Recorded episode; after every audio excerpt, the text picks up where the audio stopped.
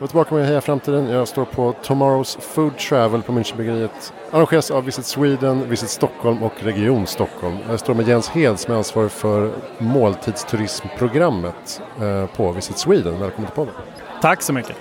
Vad är det viktigaste som eh, presenteras här idag skulle du säga? Ja, men det är många olika eh, teman som vi kommer att prata om och, och, men som alla egentligen kretsar kring vad som är viktigt i måltidsturismens eh, framtid eller vad som kan vara viktigt. Och hur ska vi liksom studsa tillbaka nu efter pandemin? Vad, vad är viktiga nycklar framöver tror du? Att försöka komma fram till att förstå och veta egentligen vad det är för eventuella förändringar i konsumentbeteende till exempel och hur det påverkar företagens verklighet och vad man kan, vad man kan och behöver utveckla tänker jag så. Det är så otroligt många faktorer som är i rörelse samtidigt och, och eh, ska man liksom ha koll på allting så det är en mäktig utmaning eh, som vi på ett sätt försöker angripa här idag eh, men, men som vi väl antagligen inte ändå rår på i sin helhet då tänker jag på. Hur står sig Sverige just som måltidsturismnation då, eller destination? Jag tycker väl att vi står oss ganska bra ändå. I de undersökningar som vi gör så placerar vi oss bra inom många faktorer. Det beror ju alltid på vad det är man mäter och vem man frågar såklart. Men eh, vi ser ju eh, till exempel att i Norden så har vi en, en framskjuten position. Många i Sverige tänker på Danmark som eh, som matnationen eller matdestinationen. Men när vi frågar runt så, så är ändå Sverige som matdestination mer känd till exempel. Så, så det är lite spännande att försöka förstå vad det beror på. Så. Men sen har vi ju fortfarande ett avstånd till eh, de stora europeiska matdestinationerna i, på många, många olika faktorer naturligtvis med Frankrike, Italien, Spanien som ju ofta toppar de här listorna. Vad är det utländska turister eh, vill ha då när de reser till Sverige? Ja, men man kan väl sammanfatta det som att man vill, eh, man vill uppleva det lokala, den lokala maten.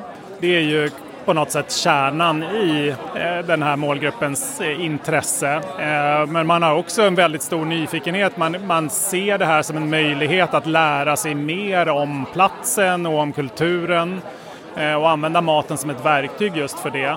Sen har vi många andra intressen naturligtvis. Den, den matintresserade turisten som vi pratar om har ju eh, också andra intressen. Det kan vara natur eller eh, kultur i andra meningar, eh, mode, design eller vad det nu kan vara. Om man ser på Sverigebilden generellt, du, du visade en del rankingar som eh, placerar Sverige ganska högt på olika, olika parametrar. Liksom. Vad, vad kan man dra för slutsats eh, där? Det finns ju väldigt många olika index av, eh, så man, man kan ju nästan hitta oavsett vilket intresse man har eller på att säga så. Men generellt så tycker jag väl eh, att Sverige placerar sig högt eller väldigt högt på väldigt många av de här rankingarna. Och det, det, får vi väl vara stolta och glada över på ett sätt naturligtvis. Men, men i vårt perspektiv så, det som man kan ha med sig av, av det är ju också att det här faktiskt är en, en, del index mäter ju faktisk eh, statistik på olika sätt. Andra index mäter ju vilken uppfattning som eh, till exempel eh, människor i andra länder har om Sverige. Och även där så placerar vi oss ju väldigt högt då. och det är ju värdefullt det är värdefullt att ha med sig därför att det, det är liksom den bilden som eh, folk, besökare som kommer hit har i bakhuvudet då eh, och som man antingen kommer att lyckas uppfylla eller eh, så, så, grusar man deras förhoppningar på något sätt. Och du, visar, du visar också i din presentation att eh, intresset för mat och dryck under resa har ökat. Måltidsturister spenderar 24 procent mer per dag, eh, per dygn när de är på resa. Um, hur kan vi tillsammans då stärka den här branschen ytterligare? Skulle säga? Du pratade om en del hinder som ligger liksom i vägen. Vi tittar ju just nu på de lite mer långsiktiga utvecklingsförutsättningarna för eh, måltidsturismen i Sverige och då är det ju många olika faktorer som eh, spelar roll. Det är ju eh, naturligtvis de, de sakerna som vi har jobbat med som till exempel marknadsföringen eller Eh, att, att sprida kunskaper och inspirera till en produktutveckling inom det här området som stämmer överens med vad turisterna önskar sig.